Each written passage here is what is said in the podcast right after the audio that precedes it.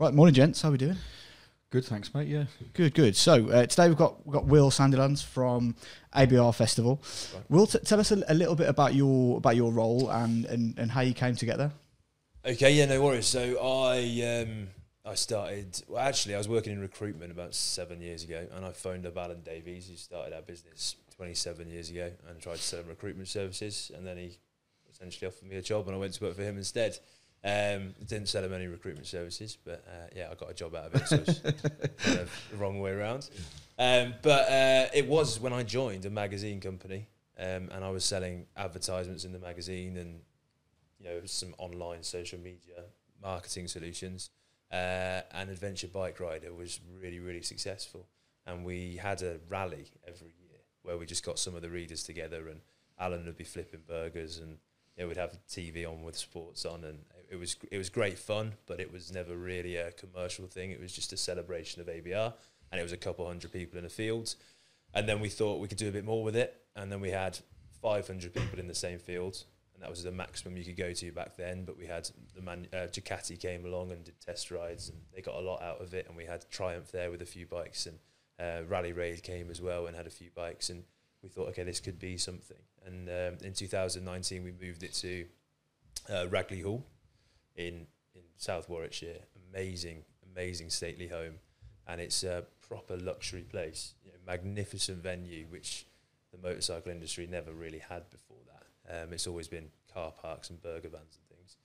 And uh, the response was amazing. We had two and a half thousand people there that year. It's grown every single year since, except 2020, where we couldn't go ahead. Um, and in 2023, we'll be about 12,500 people now. Um, and it's all kind of luxury motorcycling and chaps in their 50s and 60s getting together and having a great time. It's, it's the one thing we always hear is what a brilliant event it is. So, yeah, it's, uh, it's good. Nice. And so, um, so your you, what, what exactly is your role? So I sell um, anything that's business to business, and I do all the catering relationships as well. So I, I look after, um, yeah, the catering, the bar, and then all the stands that attend, and every partnership that we get, we do. So um, yeah, it's it's quite a broad role, uh, but yeah, member of the team or me will will do every single deal there, and I also look after the guys that do the that still do the advertising and the the marketing solutions that we do, the magazines and the video podcasts and things like that that we also run.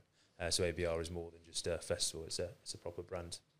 Uh, So, how did you come along um, Fee Street during your search for, for caterers? How, how did that happen? Well, I, th- I think uh, I actually know Fee Street because I live in Stratford upon Avon, and Fee Street is normally there probably once a week, I'd say. Um, Yeah. You know, and they're always around, so I already knew of them, and I think I actually met you at the first time this year. right? Yes, I that's right, think yeah. so, probably. Um, you're dealing with somebody else before, but um, yeah, I, that's I was always knew of Fee Street. It's, I think everybody in my hometown does, um, and um, yeah, met Ryan this year, and that's kind of how we, we were introduced.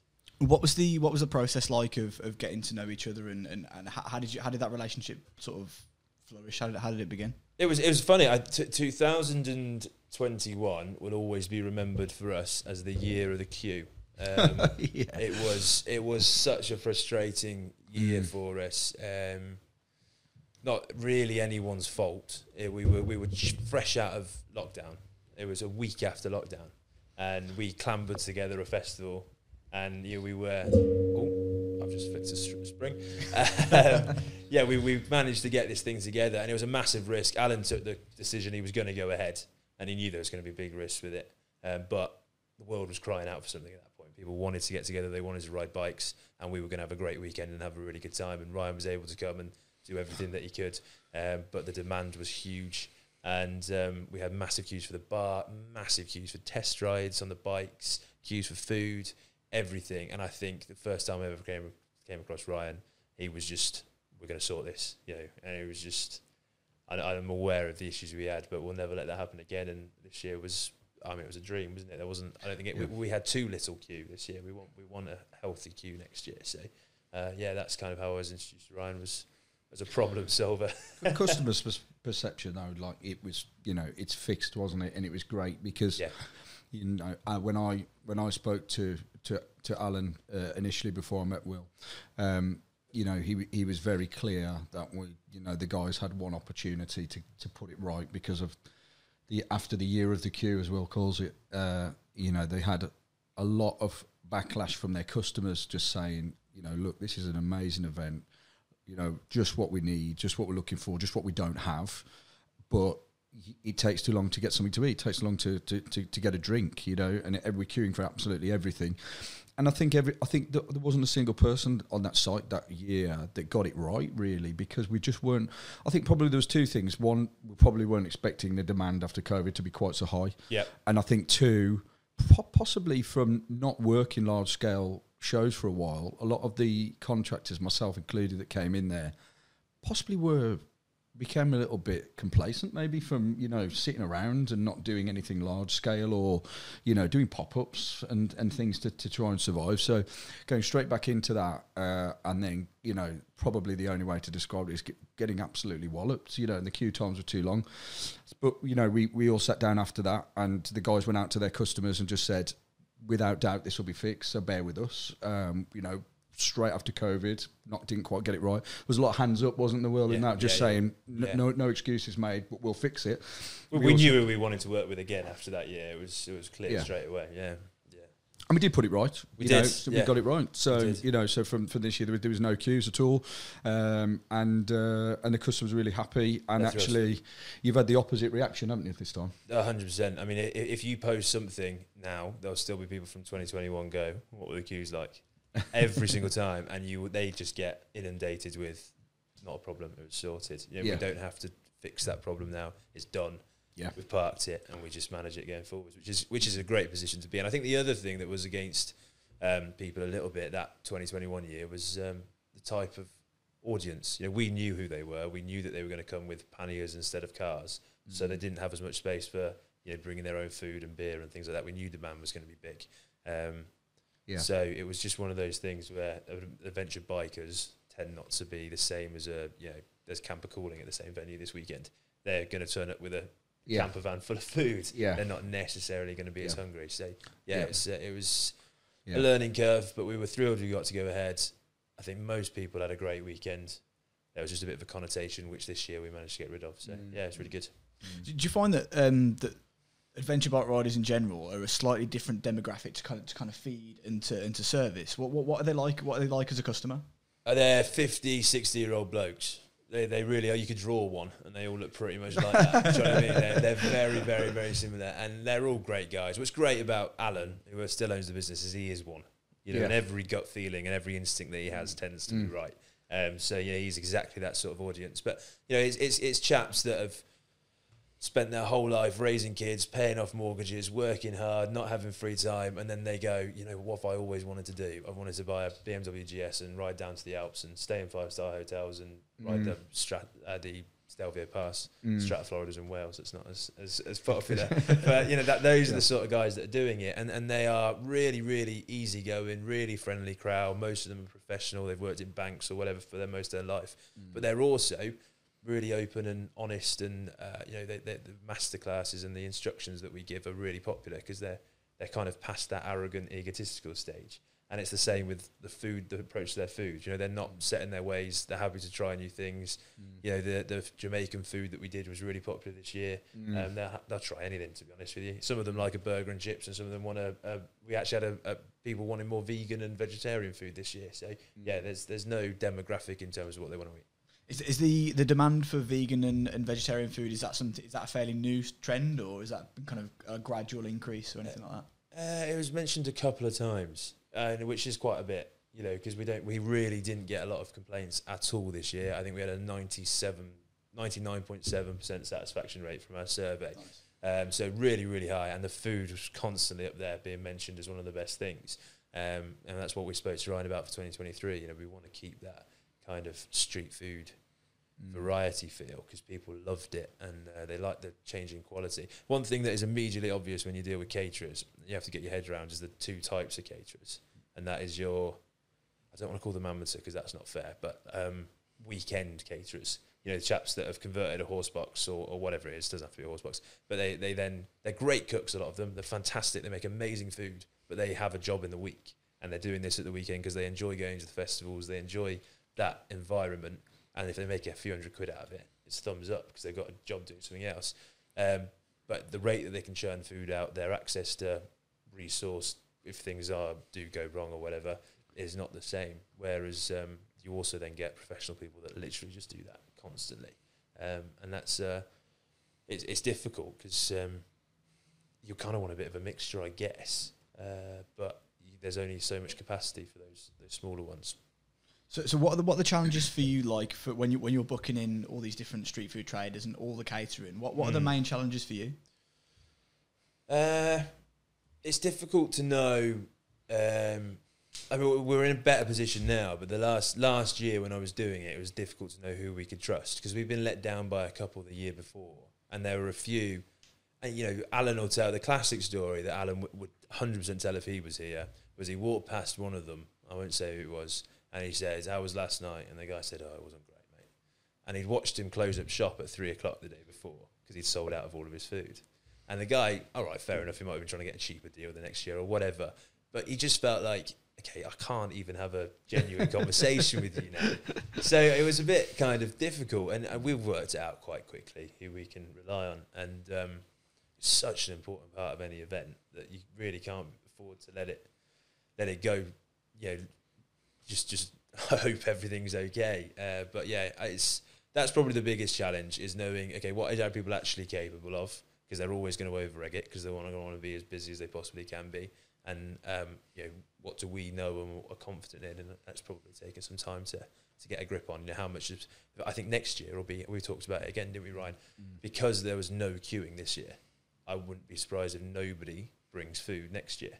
Whereas because we had queuing in 2021 there were people there this year that did bring food so it's almost like a double change where there would be nobody bringing food when there was. So it will be far busier next year, even with the same number. But we've also got more people. So it's again, it's it's just kind of.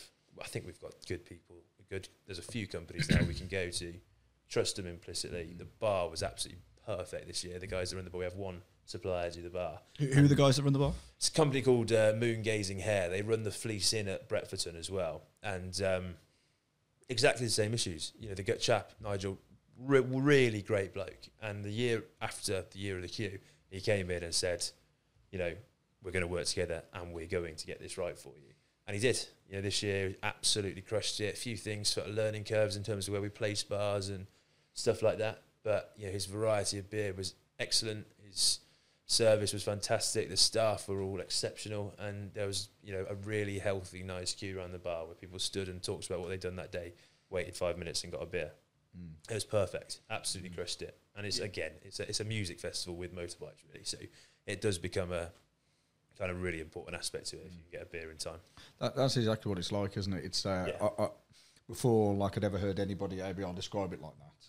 It was the first time I'd been to uh, like a bike or car or motor powered style show where it felt like it was a music festival, but not directly all about bands. It was about motorbikes or you know something completely different from music first but there was like people walking around dressed like they're going to a music festival they got the wellies on you know it wasn't even muddy No. but they got the wellies on you Yeah. know and the shorts and they were like you know wandering around with a beer in their hand and I was like it's actually like being at a music festival but you know so it's got that vibe about it which is, which is really nice but I think the balance because obviously ABR as a festival is, is is very new and they've grown it really quickly because of, of, of doing it right and quickly acting on those issues and fine tuning them.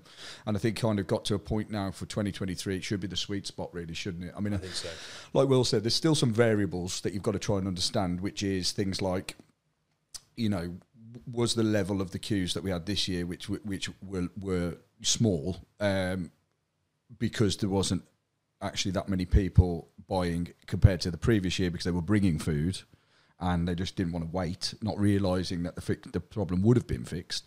So by fixing that next year, does that mean you'll get a big surge of people who don't bring food? So you've got to add that into the equation.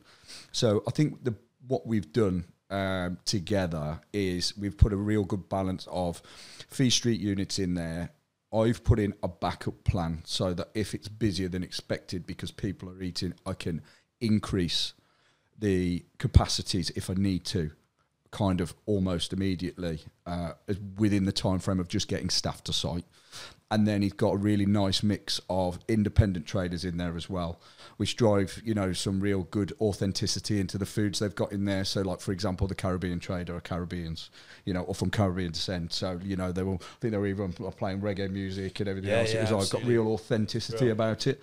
So I really like I really like the balance that they've got in there because you know you've got some you know you've got us delivering good quality food, making sure the volumes are there, and then you've got a whole range of other you know good quality independents that they've worked with now for a couple of years. So they've managed to work out which ones are the reliable ones, which ones are not going to let them down, and which ones are the ones worth working with. And I think it's I think they're at a good place now.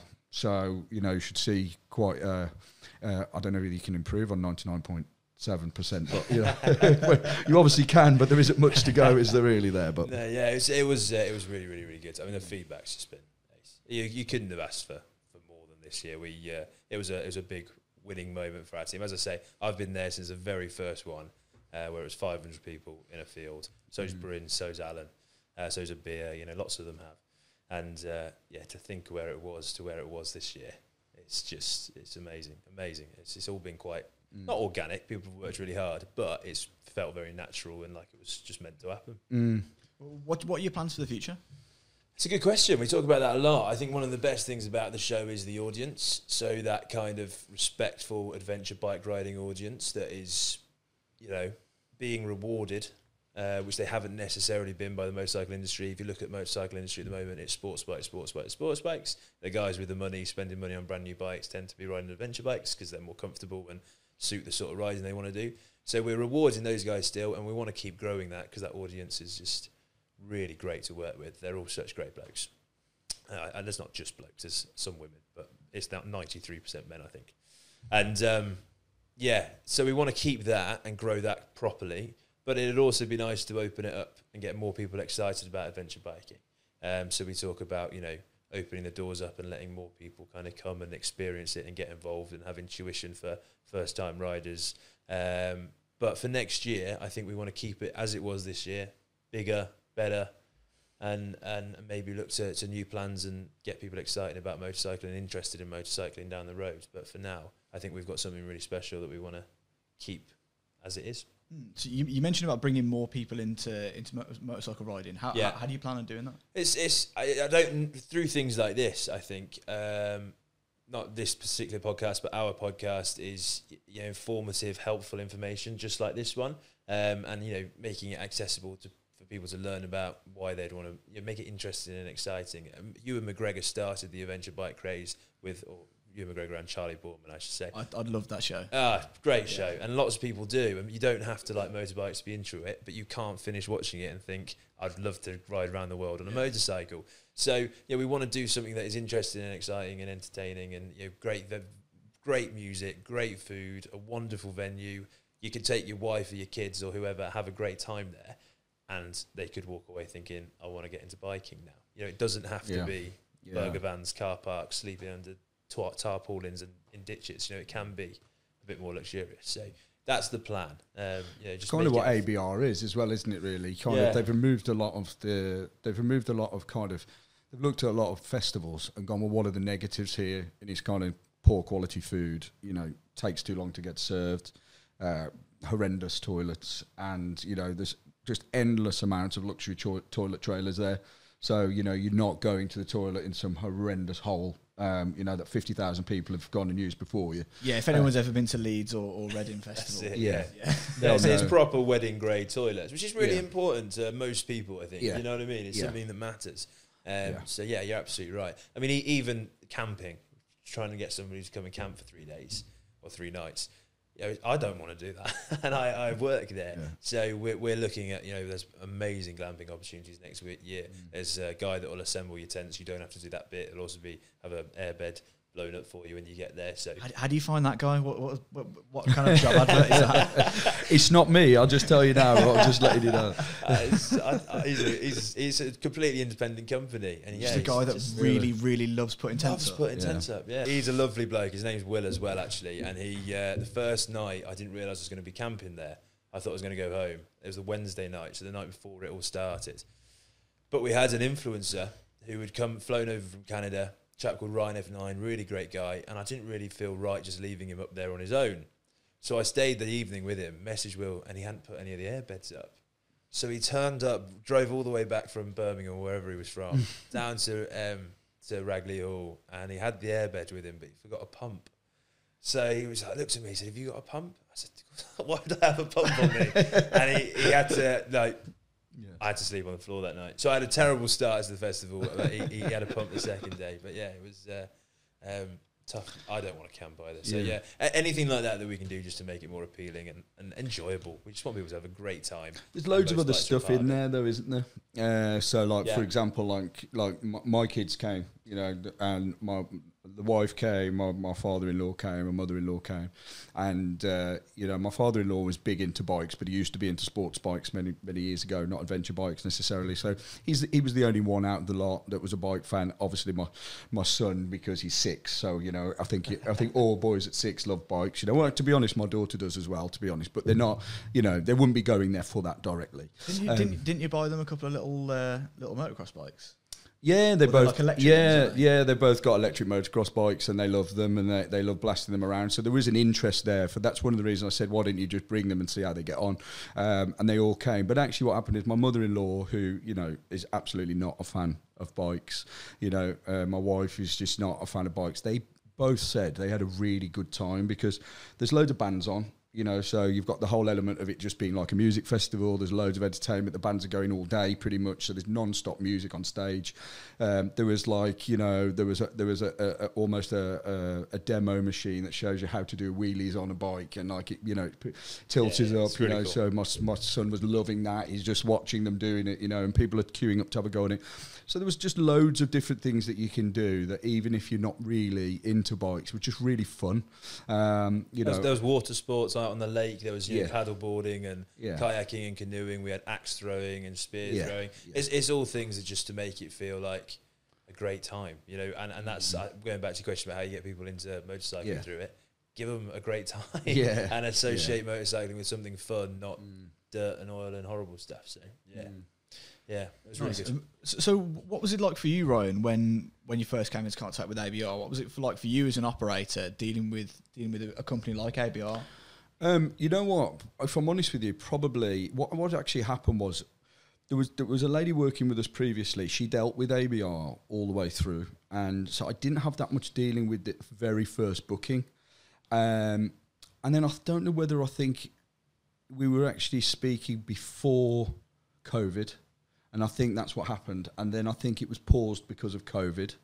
Then our first gig ended up being the one straight after COVID, and I think with the initial me not speaking directly to ABR uh, very much, and it all co- coming through the lady who worked here previously, and then COVID, and then going into it, I don't think I was fully aware of the scale of the festival was. So obviously, when we went into it, Adam and his team went there, you know, prepared to go there, and actually, for the capacity numbers that they were doing that particular year, the stock that we brought was suitable.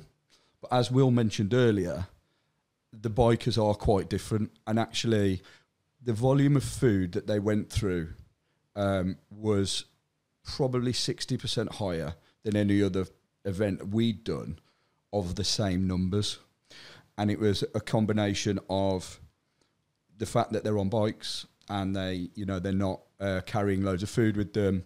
Um, also, the fact that they're trialing bikes, so they get up early in the morning because they need to be booked into trial bikes. So they want breakfast. The breakfast starts very early. Then they come back kind of from those trials. Sometimes then they want coffee. They might have kind of like a brunch type of like snack type type food. Then they get some food later in the afternoon. Others are coming back from further trials, so then they're getting lunch. Then what happens is it's kind of tea time, so they have dinner, and then actually after that, um, they go in the bar. So if you stay open, which we did, kind of once the bar is starting to slow down a little bit, next minute they'll want pizzas. So actually, you end up doing kind of four, four or five times uh, feed, uh, uh, uh, you know, uh, over the whole day. Whereas you know some other events you might just trade five hours and you might get one hit out of it.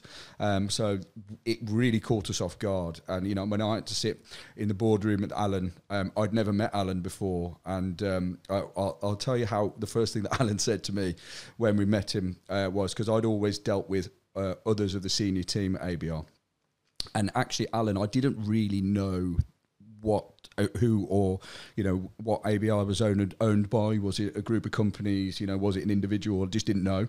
Um, so I'd only just dealt with some senior people at ABR and I didn't know about Alan. And then you know we went there and we were selling out. The queues were too long. We weren't ready. Um, I, I was actually away that weekend, and, and my team were there. I was getting phone calls saying we are running out of stock. We're closing units, and you know they're saying this, the team at ABR are absolutely not happy about this. You know, so I quickly had to come quick racing back myself, load up vehicles with stock, deliver it to site, try and get them back open again. So we're doing everything we can because it just completely caught us off guard uh, because we'd got three days worth of food and we were selling three days worth of food in one day because of obviously what, what I talked about. And ultimately, uh, afterwards, I thought to myself, okay, right, well, we we definitely under-egged that and we got that wrong. So you know the way we are, I sent the guys an email at ABR and just said, look, I got it wrong. Um, I've completely under-egged it. This is my bad. I can fix it. Uh, now I understand it. I can certainly fix it. So if you're willing to have us back, I can sit down with you and for 2022 we'll knock this out the park. Um, so I went to meet them, and Alan came in the boardroom, which and I'd never met him, and uh, he said hello, but then afterwards he went, uh, he said, uh, Ryan, I'm very, very disappointed.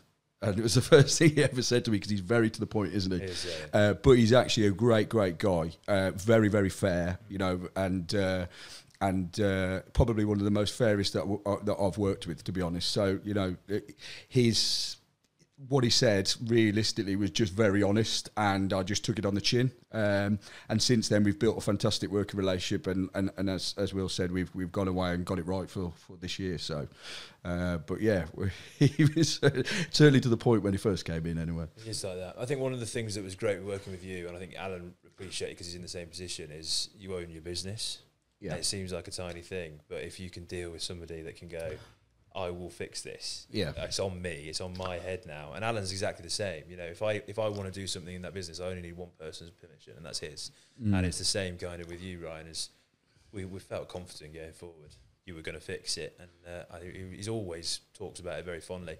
And you know, you got a lot of loyalty from him now. I don't think uh, you'll ever have to worry about working one of our events. Yeah, uh, and and you know what? Li- likewise, I feel you know there was a very strong working relationship built over t- over two festivals. Um, the only thing I'm concerned about is we took me out on one of those four x four buggies. So if he doesn't kill me, the working relationship will probably go on for several years. Because he got back, I had to pretend I wasn't frightened because obviously he's quite a big big guy who rides motorbikes. So I was like, yeah, that was that was all right. No, I wasn't really bothered. I just was quickly trying to get out the cab as quickly. he used to nearly killed people. In Did it? We, we used to have one with a platform in the back, and he'd have people stood on it, and he, Oh, really? he nearly tr- rolled it a couple of times. It's unbelievably quick. Yeah. Just fearless, I think. yeah, yeah. I mean, it was really fun, but you know, I, there was like a sense of relief when we finished it. Yeah, Yeah. definitely. Yeah, I did. I thanked him, but I don't know why. That- that's the other thing. Uh, that's the other thing about the festival I didn't mention earlier. There's a 22 kilometre off-road trail, Yeah. which is unheard of in this country, really. And it's it goes around all the Ragley Hall Park and grounds and stuff like that. And we have um, Polaris were the main ones this year. Brought Mm. these off-roads, s- um, you know, like four by four all-terrain vehicles. That's the word I'm looking for. Yeah. I think I managed to get a couple of clips of them in, in our video of it. Yeah, yeah, yeah. uh, that- Awesome, awesome. So really anyone cool. can have a go in those, and you can be a passenger or you can drive if you've got a license. And Mm. it's just an amazing thing to be able to do. I mean, it's it, parts of it. It's like you like it's like you're in Canada or something like that. Um, so that that's another amazing thing about the event, but not the main thing. Do you, do, you- do you ride yourself? I do. I fall off a lot, um, but yeah, I do. I say that I haven't. I'll be two years next week since my last major accident, um, but and I haven't fallen off since. Uh, before that, it was probably once a week or so. I, I do, and I write in the magazine a little bit, um, which I quite like. And I, you know, it's amazing thing to be able to do. And yeah, I've ridden a lot of the new bikes that have come out over the last few years. I've been on uh, bike launches and uh, gone on some amazing trips as well. So yeah, it's it's an incredible thing. But I never grew up wanting to do it. I, I, I met the guys at ABR. I was working selling on another brand of ours, uh, Adventure Travel, and um, then moved across to ABR. And I just got the opportunity to do my bike test and thought I'd do that. And then it's all kind of come in. So I, I'm somebody that would never have considered motorcycling that got into it, and I, I love it. You know, it is great fun. It's a great community to be part of. Everyone's right behind you. Every there's a a brotherhood for everybody that rides a bike. If you see another bike come down the road, you nod at each other. Um, it's just it's just a great kind of community to be a part of. Um, Mm. But I would never have considered it had I not been forced into it. So that's one of the things I'm hoping the festival will do for people is you know get more people interested in. And so you mentioned another another brand. Talk to, talk to me through that. Yeah, so uh, Alan actually started the business 27 years ago. ABR's only been around 12 years. So the first 15 years was a com- was a magazine called Adventure Travel, and Alan started it because it was very much a vocational thing. He had a young family at the time, so he was obviously making money, but he had a sales background, and he decided that he wanted to travel the world, climb mountains, and also provide for his family.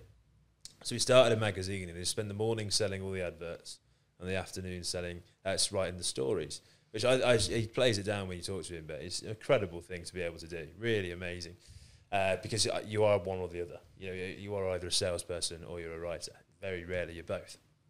And um, yeah, he's uh, he, he did it for 15 years, and then he had a motorcycle accident and thought, I'll start that motorcycle magazine now that I've always wanted to. And since ABR came along and had the success that it's had, because there was nothing for adventure riders before um, it's been a proper business, I think, more than a, a, vocational way of doing the things that he wants to do. But yeah, it's uh, it's evolved now into Wired for Adventure.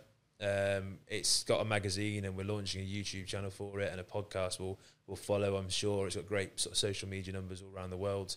Um, the magazine is probably one of the best produced magazines I've ever seen, uh, and it gets a huge amount of support from the industry, and and a lot of people uh, read it. But uh, it hasn't got an event yet, and, and that's something that we're working on. I think it'll probably be 2024 now. Um, it definitely won't be next year, but um, yeah, we, we want to do something that gets people outdoors doing stuff. You know, for Adventure is a broad term because everybody is in some way seeking adventure, whether that adventure is, you know, getting out your bedroom because you've not left it in six months, or um, you know, traveling the world. It's, it doesn't really matter. Every, everyone is seeking uh, excitement in their life. I think so. It just it's just about identifying it, finding out what inspires you, and doing more of that. So, do you feel that that's a, a bit of a reflection on the current state of the world? Really, you mentioned yeah. you, you, you may have been joking, but yeah, you no, mentioned someone not leaving their not leaving their bedroom no, for six months. It's, it's so so so important. It's uh, yeah, everything about Wired for Adventure is uh, about making your life better and making the world better and getting outside but doing it respectfully, doing things in an environmentally friendly way, ha- protecting your physical and mental health.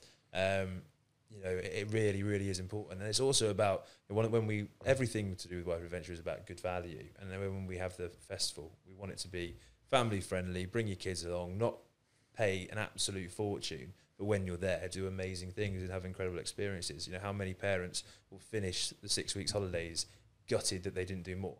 It's probably every single parent in the country because they didn't find the time or they didn't have the money or they didn't do whatever. But we want to take that away. But it's going to be the May bank holiday weekend, I'd have thought, in 2024. We can take that guilt away from parents, then that would be amazing because we'll just give them a place to take their kids and have a great time.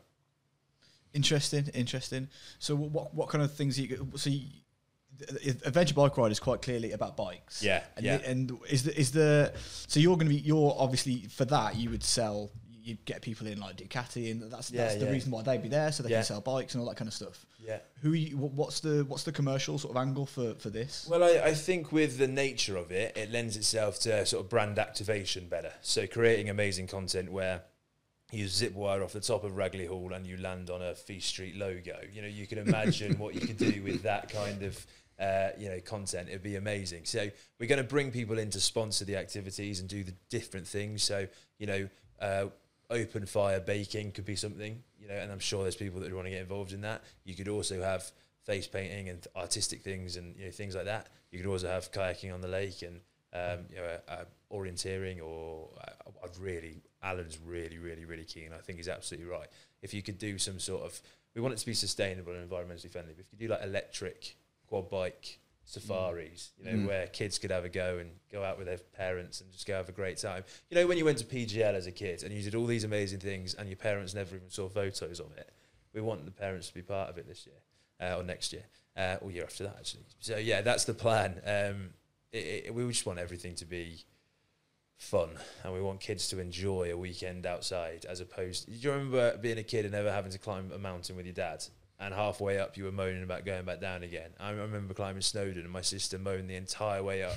my dad agreed to get the train back down, and then the train was closed, so she moaned all the way back down again. we don't want that. You know, we want we want we want kids begging their parents to go back. So mm. that's the plan. Cool. So would you have would you have businesses say that made kayaks or? Yeah, of course. Mm, I mean, yeah. you get some really natural ones, you know, really natural relationships. If you look at um, ABR again, you know, there's some really obvious natural relationships like Purity sponsored the bar. They make beer. Makes perfect sense. And it'd be the same there. So a kayaking company could very easily host and you know run kayaking experiences for people. Mm. But there's also people um, that you know aren't necessarily into the outdoors, but would benefit massively from the industry that would want the opportunity to promote health and mental well-being and and you know great times and enjoyment and see put smiles on children's faces, children that may may not get the opportunity that often to do things like this, and then also uh, promote sustainability and you know the environment and, and living in a more sustainable way, um, and educating people on how to do that. So, yeah, I, I, there will be some companies that maybe just want to be associated with it, but aren't necessarily in that that audience, and there'll also be companies that lend themselves to to that type of environment really, really well. You know, um, yeah, kayaking would be a great one camping and Absolutely. you know it's yeah. all of those type companies, isn't it? Because actually, um, it's probably worth saying actually because um, I don't think we talked about it, but there's a huge there was a huge electric bike part of this year at ABR, wasn't there? Yeah, bigger than ever before. Yeah, electric. Obviously, we all know the way it's been forced to go. I sound like I was objecting to it then. I, the way that the government has kind of said, right, okay, we're going to stop making um, petrol and, and diesel powered vehicles by I think it's 2020, 2035 or whatever it is. Mm. Um, so we know it's, there's going to be new options available. Electric's obviously one of them. Uh, there's what's really really fascinating, I think, is that there is only one major manufacturer that currently has a that's Harley Davidson has an electric bike in production. So th- th- this goes back to Ewan McGregor and yeah. Charlie Boorman and their latest. Their latest one, they, they did the mm. long way up on on LiveWires. Um, and it is an amazing, but I've had to go on a LiveWire. I had to go in Spain. It was unbelievable. Uh, really, really incredible machine. There is no reason anybody wouldn't enjoy it. It is quite expensive. I kind of understand that bit, but it is really good fun. Um, but they just haven't really taken off yet. Uh, and they certainly haven't got the support from manufacturers, unless there's lots going on behind the scenes that I don't know about. But what that's given way to is lots of smaller companies to get into that audience. So Zero Motorcycles are probably one of the better known ones. They do a, a few different variants of uh, electric bikes. Um, there's Energica that were there at the festival this year. There was Maeving that were there at the festival this year. Maeving were incredibly popular. Everyone wanted to have a go. Unfortunately, they were only uh, exhibiting and trading, but they weren't actually doing test rides. Um, but yeah, there was some incredible electric bikes, and it's, it's you know it's going to be something that everyone has to do eventually. But there's some really young, new companies that have broken into the market. You'd never, I don't think they existed ten years ago, and now they're they're going to be big players hopefully soon. I imagine there's some real logistical challenges to making electrical vehicles work out in a festival, especially somewhere yeah. like Ragley Hall. Yeah, yeah, How it's, it's difficult. Well, they go out on the roads. They do road test rides. Um, so because otherwise they could only really they need a car park. You can't really ride them on grass. There's a couple of off-road options, um, but they're just so heavy the electric bikes that it's hard to if you dropped it, you're not going to pick it back up again. Um, so yeah, I don't think there's a lot of electric. Op- uh, there are some electric sort of small electric bikes, but I don't think they've necessarily got the range to get around the trail. So it's it's in, it's really fascinating. I think. Um, that yeah, there there's so much happening in that that market, and I think next year there's a proper electric Energica, so and that's a proper adventure bike, mm. um, and that will be probably that will lend itself to going around the trail and doing some road riding as well. So yeah, it's it's going to start happening more and more and more. Uh, and there'll probably be you know Ducati and Triumph. I know Triumph are working on electric bikes at the moment, so Ducati probably are. I know KTM have some smaller off-road bikes that they do electric. So it'll, it'll just keep happening more and more, I think. And yeah, there'll be loads of them before long. I'm, I'm looking forward to seeing, seeing how that how that turns out. Um, you mentioned earlier about working with influencers and, and creators. Yes. What's your what's your approach to working working with certain influencers and creators, and what what, what are you looking for? Um, it's funny, isn't it? I, I, we we talk about it all the time because some of the biggest numbers actually have the wrong sort of people. So that you know, if you've got a, a great example would be you get uh, content creators uh, that are very, very pretty young girls that probably have a massive following, but they're going to sell to people that want makeup and things like that. They're not going to sell to adventure bike riders. So you have to find something that's really, really relevant. You have to find people that are really engaged, people that understand what we're trying to do and, and suit the audience, and have some a trust, trust, yeah, some trust in their, their following, I guess. Um, it's a trial and error thing. I think that's the way that we found it. We found some that you work with, and they're just brilliant. They're right on board. They work really, really hard. They do everything that you ask them to do. Their response is brilliant. They sell tickets. Everything's great. And then some of them, I think they just sort of turn up for a bit of a free weekend out, and that's not really how we can grow the show. So, mm. and those relationships, you just park and politely move on. Um, so that's that's the approach that we have. But it's easy to track. I think how they how they're doing, how how their posts are performing, how many of their followers are coming, how successful that they're because lots of them give talks at the show and stuff. How popular was it? If there's nobody sat in the audience, it's probably not worth having them back. But yeah, yeah we, we've I, we've got some really great ones, and the, you know uh, the girl on the bike. Um, there was Ryan F9, Elspeth Beard. Uh, she's an author. She's not a, a digital influencer at all. But uh, the, the Missenden Flyer, um, Nick Sanders. Uh, I, am going to forget people if I keep listening, so I will stop. But they were just awesome, and they got so stuck in. They were. They, what was great about the show was they were sat watching the bands with us in the evening. So people were sat with their heroes and their idols, and mm. uh, it was just awesome to watch. You know, it was really really cool to be to be integrated with these celebrities because that's exactly what they are to that particular audience. Ryan F9's got one and a half million YouTube subscribers. You know, he's, he's a big deal all around the world, and he was sat having a beer with people that have just popped up the road for a motorcycle festival. It was, it was great. I think that probably says a lot about the community, doesn't it? Oh, yeah. Yeah, yeah, yeah, it does. It really, really does.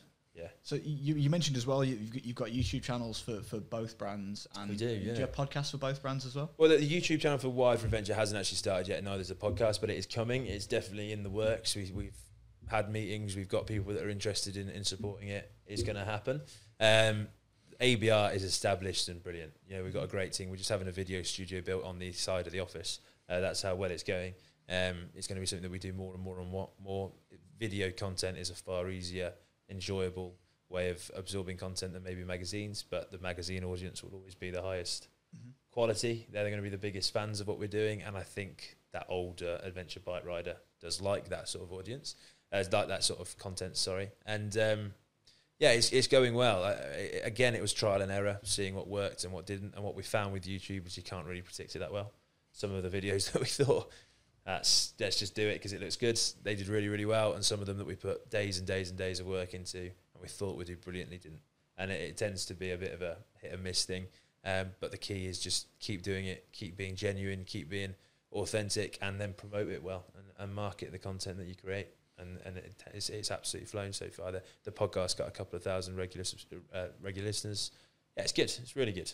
Nice. So. Um, Tell me a little bit more about this about this video studio. I'm very jealous. uh, you're, going to ask me to build one, yeah, it's, it's it's the, the foundations have been dug out today. So that's that's how you know. Uh, rec- well, it was planned about a year ago. We got the planning through, but uh, it's, it started today. Um, yeah, it's it's going to have enough space to get bikes in and wheel them in and out, and be able to talk about them and talk around them, and uh, you know, do a bit more with them than we can currently do because you can't wheel bikes in and out through doorways and stuff. Um, so that would be really, really helpful for us. Uh, we've got a big turntable so we can spin them around and make them look cool. Um, you know, it'll, it'll be it'll make life so much easier because everything will be set up ready to go. You know, we don't have to set walk in, set up cameras and you know backdrops and all that sort of stuff. It will be ready. You know, we can do a podcast just by walking in, sitting down, turning the camera and the mics on. That's going to make life a lot yeah. better. So mm. it's it's about efficiency and easy and easiness more than it is about uh, showing off too much. But uh, I don't really know what their plans are. I don't get that involved. Interesting. It, it sounds a lot more like a TV studio than, than like. I mean, it, it seems like the two the two kind of industries are kind of melding together because yeah, yeah, yeah. like TV consumption is obviously dropping massively, yeah. especially a, a, among a younger yeah, yeah, generation. definitely. Um, and and obviously YouTube and, and everything else. Like you, you were chatting about Seb earlier mm. and about him. He, will he'll flick he'll flick YouTube on rather mm. than watching the telly. Yeah, and yeah. like I think that's becoming the kind of norm, and, and if, I feel like both both of those things are kind of melding together. Oh, TV's definitely. kind of kind of falling off. Is that been a part of your approach? Yeah, definitely. I mean, I, the best content that we do is the organic stuff. So if you're on the back of a bike and you're talking with your GoPros on and you've got you're all mic'd up and you're riding it and James or Bryn who do those videos, we're doing a series called The First Rise and it's literally the first time they swing their leg over a bike and take it out and their reactions are genuine. You know, the issues that they have, the response to the power, everything is genuine, and that's the best stuff that I think that we do. But that's not in a video studio. So the video studio is more for your your podcasts and and maybe a bit of you know uh, five things we love about such and such, or showing a new product or something like that, and then you cut to maybe some B roll of it mm-hmm. in action. Um, that's what that's for. Uh, but the most, the best content is out there. You know, getting out and standing in the field and talking about, you know, it's, it's putting the bikes in their natural habitats or climbing a mountain or going wild swimming with Wired for Adventure.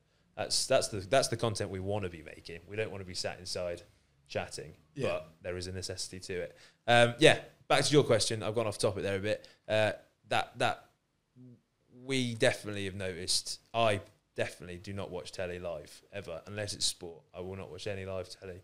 It's all done through YouTube. It's all done on Netflix or, or whatever.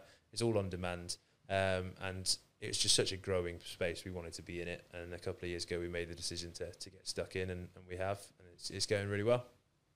Nice, uh, Ryan. Do, do, you have any? Do you have, do you have any questions in, in terms of in terms of ABR and how how, how you, how you can improve. Well, obviously you've, you've been through this already in terms of in terms of improving uh, what you're providing for, for, for the festival.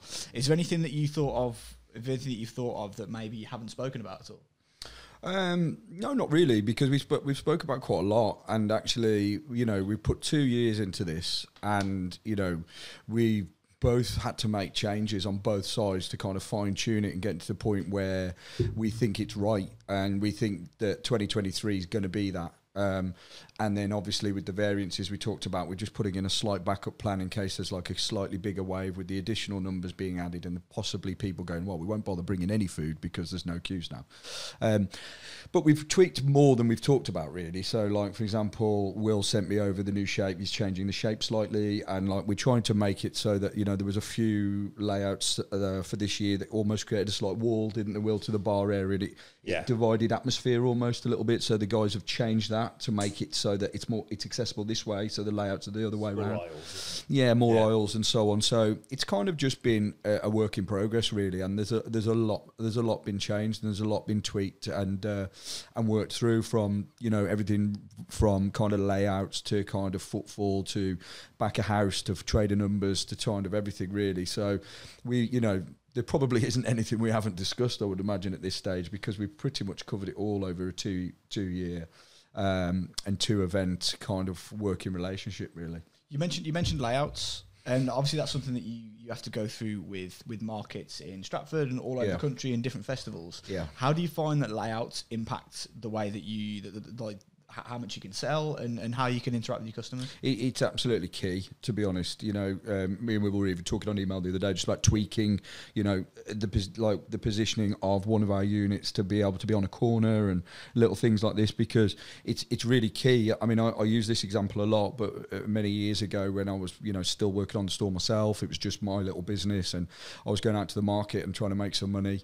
There was a pitch next to me that was. Uh, uh, you know, these were three meter pitches, and this was next to me.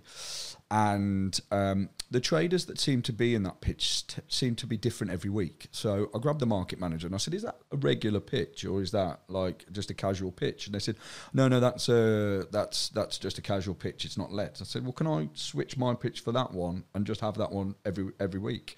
And he was like, yeah, if you want, why do you want to do that? So you're right there. And even the market manager didn't really understand it. And I moved there at the very, because it was a four day a week market. So I said, well, can I move there tomorrow?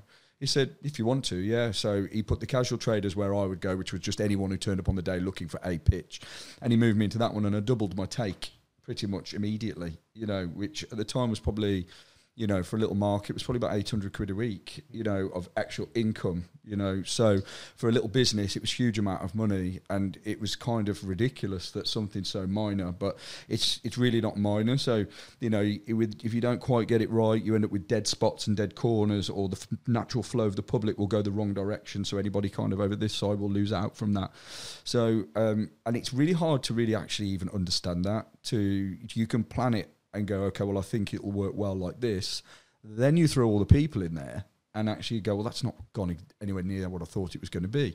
Um, and so it tends to be a case of like really just making the most best educated guess that you can get to the planning of it and make adjustments accordingly, which is what the guys have done. And I'm fairly confident by looking at it for this year that you know, so for next year, sorry, uh, that I think it's uh, I think it's uh, you know it's looking really good. Yeah, it's, it's interesting. There are some things we knew we would be able to nail, and that was getting the industry on board because I'd been doing that with the magazine and everything else for years before, and, and people were doing that with ABR for years before I was even there, and selling the tickets because we've been talking to that audience and getting them excited and stuff like that for years. We knew what they liked, we knew what they were interested in. So we knew those things we could nail. There were some things none of us had ever done before, and layout, catering, bars, things like that. None of us had ever, ever even thought about it. So we've had to rely on experts, and um, yeah, you still learn as you go. But you, you know, you bring people in like Ryan, you learn who you can trust, and um, I think we've got some of our own experts now. You know, we know what works and what what's going to be you know, successful and, and what we need to change for next year. We've made some massive changes to, to where the traders are all going. They're all going up the uh, up in the same fields um, in front of the hall. But we know that that in itself will now become an attraction because some people will go around every single store stand and say hello to people. Um, you know that is going to be a, a, really exciting, busy area now, just on its own. Whereas before, last this year we had them spread out everywhere, and you had some quiet areas, some busy areas. Um, now we're going to keep it all busy because they're all going to be in one place. So yeah, there are some things that you learn as you go, and some things you rely on people for advice, and there are some things that we brought to the table from the beginning. But um, yeah, layout's been it's, it's changed every single year, and it will probably change for the next couple of years. That's just the way it goes. Yeah. So, so, what are the kind of things that affect like like what are the things that kind of affect the flow of where people go and what attracts people? What can you can you think of any variables off the top of your head that, that kind of for us, it's it's easy. I know that everybody is going to go to the BMW Motorrad stands and the Ducati stands, and they're all going to go to the Harley Davidson stand. Everyone's going to go check out those new bikes. So when it comes to planning traders, you just spread those guys out and make sure you use those to drag people through the rest of the traders that maybe people wouldn't check out but will be interested in. I don't know what it's like for you. Yeah, I mean that's the same format as a shopping centre. I gave this example before, didn't yeah, I? Yeah, yeah, yeah. Uh, and it's anchoring kind of you know a space. Doesn't matter whether that's a shopping centre, a festival site, you know, or anything else. It's anchoring those key weak spots with big brands that will pull. So you know, I gave this example previously in a podcast where shopping centres would always anchor, you know, their with things like John Lewis or mm. something where that, uh, and actually your automatic assumption is when you go down to John Lewis, oh, this must be the kind of premium end of the shopping centre. Yeah, Actually, yeah. you'll probably find it's the weekend of the shopping centre. It's just you feel like it is because now there's attendance down there because it's pulled all the public down there. Um, and uh, I said I was at a conference recently and it was uh, an actual uh, conference that was mostly about kind of these new state of the art indoor markets that they're building and because we are, you know, looking at moving into those spaces from a contractual perspective, I wanted to go there. I wanted to st- see about them. I wanted to kind of network. And I was speaking to one of the architects that does most of these, and he was even talking about anchoring it with toilets. So we're going to put the toilets right at the back, so yeah, that yeah, actually when people want to come in and just use the toilets, yeah. they're going to go right to the back. And halfway through there, they might go, "Oh, you know what? I needed a new pair of socks. I'll grab them as well." You know, so um, it, it, it's it's kind of like exactly as Will's saying, really anchoring those spaces, and actually quite often, um, my dad gave me this example, and um, you know, my dad's thirty years into market management, so you know, building temporary structures in a space is what he's done for thirty years, and there probably isn't anyone. He does consultations for local authorities all over, and he described it to me one day as you've got to treat the public like water and if you don't allow them to flow like water, they won't. So, um, and I even set up one day. Uh, again, this was kind of quite a few years ago. I was quite inexperienced, and uh, and there was a market that was running kind of down, and just off it was this lovely kind of um, water uh, fountain. And I said, "Am I allowed to use this space as well?" Because uh, my two pitches were kind of like backing onto this waterfall, and I had to leave, uh, this fountain. Sorry, and I had to leave a space. And he said, "Yeah, yeah, you can use all that space." I said, "Okay." So I, I decided I was going to set up the stalls inside from the actual kind of main alleyway, and then on the outside, I was going to put the seating area. And I thought, well, that's great because so they'll see that seating area, they'll love it and I created two kind of ninety degree cafe barrier screens with the with the uh, seating in, and you had to come into it to get to the food stalls which were here. And he came walking along, and he said to me, "What? Why have you set up like that?" He was like, that, "You're gonna do your brains there. That that won't work." I said, "Why?" I was like, "It looks great," and he said, "No, it looks great," but he said they're gonna flow straight down there. That won't work. And it annoyed me a little bit, so I just ignored him. And uh, sure enough, was doing no sales, and it was packed. And he come back later on. He said to me, why have you not adjusted it? And I was just like, I'll be honest, because it really annoyed me. And I, I, just actually, I just quite like how it looks. He was like, do you mind if I just adjust something? And he got the seating area and he adjusted the 90 degree angle into a round shape. And I watched him doing it and I thought, well, that doesn't look as good. You know, and that's all I was really bothered about. And then all of a sudden they just started flowing in and I could not. It, honestly, it flabbergasted me. I started doing sales. Now it wasn't as good as if I'd moved the stall straight onto the front, but instantly we started taking money when we just weren't taking any. And he just said to me, he said, "I've been doing the job thirty years." He was like, "Trust me, I know how the flows work." And it was something as simple as creating a 90 degree angle or adjusting that 90 degree angle into a round shape so that they flowed in there. And it just was something about the psychology behind you know supermarket layout and retail retail sales and where they position everything and how yeah, they get you to look. It's just such a science that unless you've got millions and millions of pounds to put into research, most of the time what you've just got to have to do is have a go at it and adjust it when you get it wrong. That's so true. We had I mentioned having to change the bar for next year. It was brilliant and cat hats off to, to Nigel and his team at Moon Gazing, but they did a fantastic job. But you saw there was one really long bar. We had this massive tent there's a massive long bar. The longest, I think, it was about 40 meters. This bar was. It had machines all the way down it that could pour four pint, uh, 12 pints at once. It had the biggest team in terms of staff, and we had this tiny, short bar. It wasn't tiny; it was still big, uh, but it was probably 15 meters opposed to 40.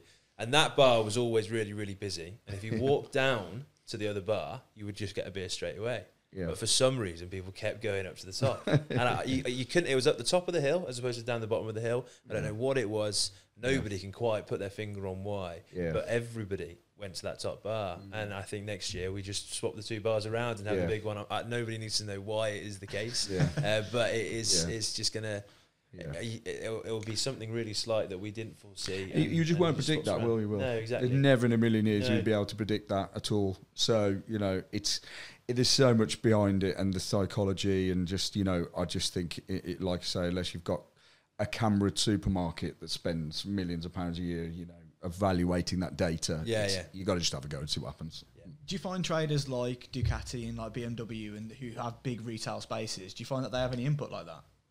Yeah. Um, they, have all got something to say, that's for sure. they're, they're, they're, they're, great. They really are helpful. I tell you, the one thing we get is everybody wants us to be successful, whether it's Ryan and the caterers or whether it's the industry. Or I think I've had one person not referred to my calls and in, in all these years. Mm. And um, yeah, it's great. But um, uh, yeah, they, they all have their own view on how it should be. A lot of them are right, but is there so much that we're actually capable of achieving? Um, they all have very different ways of operating, so we have to find a healthy balance. It tends to be about kind of going around speaking to all of them, getting everybody's feedback, and finding out finding out the least objective or objectional way mm-hmm. to, to move forwards. Um, they, they Everyone's really trying to funnel their own, funnel people into their own stand. Of course they are. Of course they are. Yeah, yeah. and, and they yeah. all want to be in at the, at the play. What's really helpful though is they all think the best place is different, so they, they can all have what they consider to be the best place in most mm. circumstances. Mm. Um, Yamaha this year had a new bike come out, so they were amazing. You know, they did all sorts. They were doing free bike repairs for for Tenere riders. Tenere's their adventure bike. They sponsored the the main speaker tent, and they had a, an incredible exhibition of all the Teneres through the years in there. Um, they had brought some of their own speakers down. They had a private Tenere camping area. They had a Tenere ticket, so you could actually come and you'd get a T-shirt and a free drink and stuff. Uh, they were just awesome. So they were there in a massive way. Harley Davidson have been there in a massive way the last couple of years because they had a new their first ever adventure bike come out. Um, and then Ducati and BMW and all the brands that you associate with with adventure biking are always there in a big way. And um, yeah, you, you, without them, the show wouldn't be what it is. Uh, and we do sort of we don't live to serve them, but we do try and make it as successful for them as we can. And uh, I think so far we've never had one of them say that they didn't have a good show. And the only thing they regret is that they couldn't bring more bikes.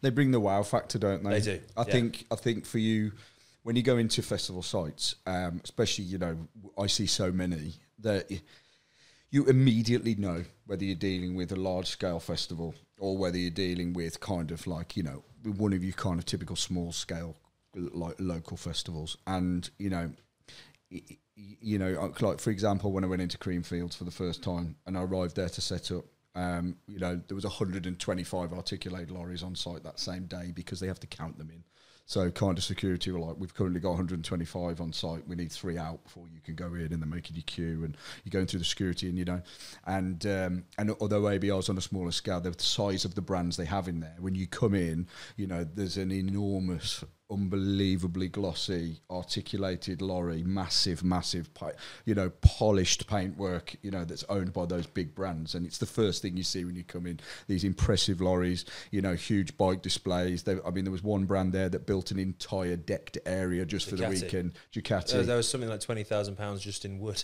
Yeah, that's how yeah. expensive there was. Yeah, yeah, yeah, and it's all because their MD doesn't like having motorbikes on grass. And I, I mm. know one can understand why their adventure bikes are supposed to go on grass. but I tell you what, he was right. It yeah. looked amazing. It looked amazing. Nobody it? walked past the Ducati yeah. stand and didn't go, yeah. "Wow!" They brought their own stage. They had Carl Fogarty, who was king of the jungle there. Um, yeah, he he was awesome. Uh, he, again, he stayed and wanted to stay an extra day and was having beers with people and taking photos with people in the evening. Mm. He was awesome. Uh, and yeah, they just, I mean, it shows how much they value what we do and why we should definitely listen to their yeah, you know, I think they see the uh, just the same as the rest of us, but obviously these are global brands. You know, they see the potential of ABR even as a new festival. It's only been going a few years. You know, you can see where it's gone from a, a couple hundred people in a barbecue to what it is now. Those brands see the value in that, and they know that you know that they're already doing really well from it. So, and the guys have increased numbers year on year, so it's only going to get better. Um, and and for, for ABR, they bring the wow factor because they come with twenty thousand pounds worth of decking and you know, yeah. you know, quarter of a million pound lorry and you know. Oh, it's amazing. It is really amazing what they, mm. they put on. I mean, just the insurance that it must cost to have all those test rides. Uh, yeah, yeah I think there's seven, eight hundred test rides per manufacturer over the weekend. It's, yeah. it's huge numbers. It might be per day actually. Seven, yeah. It's huge amounts. And um, yeah, well, I was just thinking then. You reminded me. We want bringing over lots of people from Europe. Lots of people coming from. There's nothing like the Adventure Bike Rider Festival anywhere else in the world. Nothing quite of the size. Nothing that's such a celebration and has the feel that we have. Um, there are other things that uh, would think that they're like it, but they're not. You know, it's, it is different. And I've been to them, and I know that they're not the same. So we we get people flying in from from Holland and yeah, or, or, riding over. We had people ride up from South Africa this year. Imagine that is a few wow. months on the back of a bike just to yeah. come to the ABR festival. And we're going to next year promote it in America and get people to come over from America. Yeah, we really want to do that. Ryan F9 is massive in, in Canada, and he had an amazing time. So if he can do it, other people come. What's, what's your approach to getting people over from the states? Because obviously that's going to be quite it's, an expensive trip. Uh, I, I, it is. It absolutely is. But it, it, it, the, the the thing with adventure biking is to have a twenty thousand pound toy that you use three times a year. You've got a few quid. Yeah. So yeah. you know a couple of grand on a f- flight and, and maybe making a, cu- a, a, couple of weeks of it as opposed to three days isn't necessarily that much of an objection for them. You've got to give them reason and getting their favourite people there. So yeah. getting the the American influencers and you know, Ryan's and you know if you could get, and he's never been. I don't know if ever, he's ever even heard of it. If you could get Ewan McGregor there, mm. they're all coming. Everyone's coming. They're all going to yeah. fly from all around the world because to spend the evening partying with Ewan McGregor is a once in a lifetime thing. So yeah. um, it, it's that's probably going to be the approach. Is is who we invite, the bands that we book. Uh, we've got we we have tribute bands, but the bands are all from that era that a 50, 60 year old bloke is going to love. You know, uh, the Stones, the Who. Um, you U2. We had we had the Oasis, who were probably the one of the youngest ones. Um, we also had uh, Fleetwood Mac. They were called Fleetwood Mads, which I thought was great. Uh, they, they, were just awesome. All of the tribute bands were phenomenal, and it was like you were watching them. In fact, I, I had a meeting earlier today with uh, Moto Mondo, who do a, a, a small adventure bike, and uh, they had an argument with somebody on their stand over whether it was the real ACDC or not. I think I think the, the, lead singer of ACDC had died about two months before, so it definitely wasn't him. But yeah, they, yeah. they were insisting it was. Um, so it's all about the attractions that you put on, the people that you get there, and how you market it to, to those areas. It's easy to market over there. You just choose a different audience on social media or, or, or Google or whatever. But it's it's about putting the content into the advert that is going to get their attention. Is, is, most of your advertising? Is it Facebook? Is it is it Google? You know, you know the best thing, and it's the one thing that I feel so so proud of uh, from the festival is uh, the most common way that people uh, said that they'd come across at the ABR festival was through the magazine. It was about forty percent, oh, and wow. then there was twenty percent word of mouth. So that's sixty percent of that marketing, mm. you know, budget was all organic stuff that we were already doing. You know, people mm. it's old fashioned offline talking, bringing your mates, reading magazines, and that's amazing. I think because mm. actually. Yeah, we do do the Facebook stuff. We do do search engine optimization and content marketing plans and video and uh, pay per click stuff. We do it all. Of course we do. We're not we're not silly. We're really good at digital marketing, but actually, what was most popular was none of that. And it, it, I think that's a reflection of the audience, but also a reflection of you know the times a little bit, and and people want to they do like magazines still. They do still have conversations. You do still take your mates along to do these things. If you, if I'm booking something, I phone all of my mates, say, "Are you up for this?" And that was the most popular way that people got there was the magazine and word of mouth. That's really cool. Um, I think that's probably a really good place to end it. Um, how, how can everyone find information on Adventure Bike Rider? abrfestival.co.uk uh, or adventurebikerider.com. Um, yeah, it's all, it's all online. We've got Facebook media, Facebook channels, and all that sort of stuff as well. So YouTube channels. Um, yeah, find us and follow us and get in touch. Drop me a message as well. Perfect. And um, where, where do we find your podcast? Uh, it's on the YouTube channel, but it's also on Spotify, Google, and um, a few others. I've forgotten. Perfect. Thank you very much, Will. Cheers, no worries. Thanks for having me. Yeah, thanks, Will.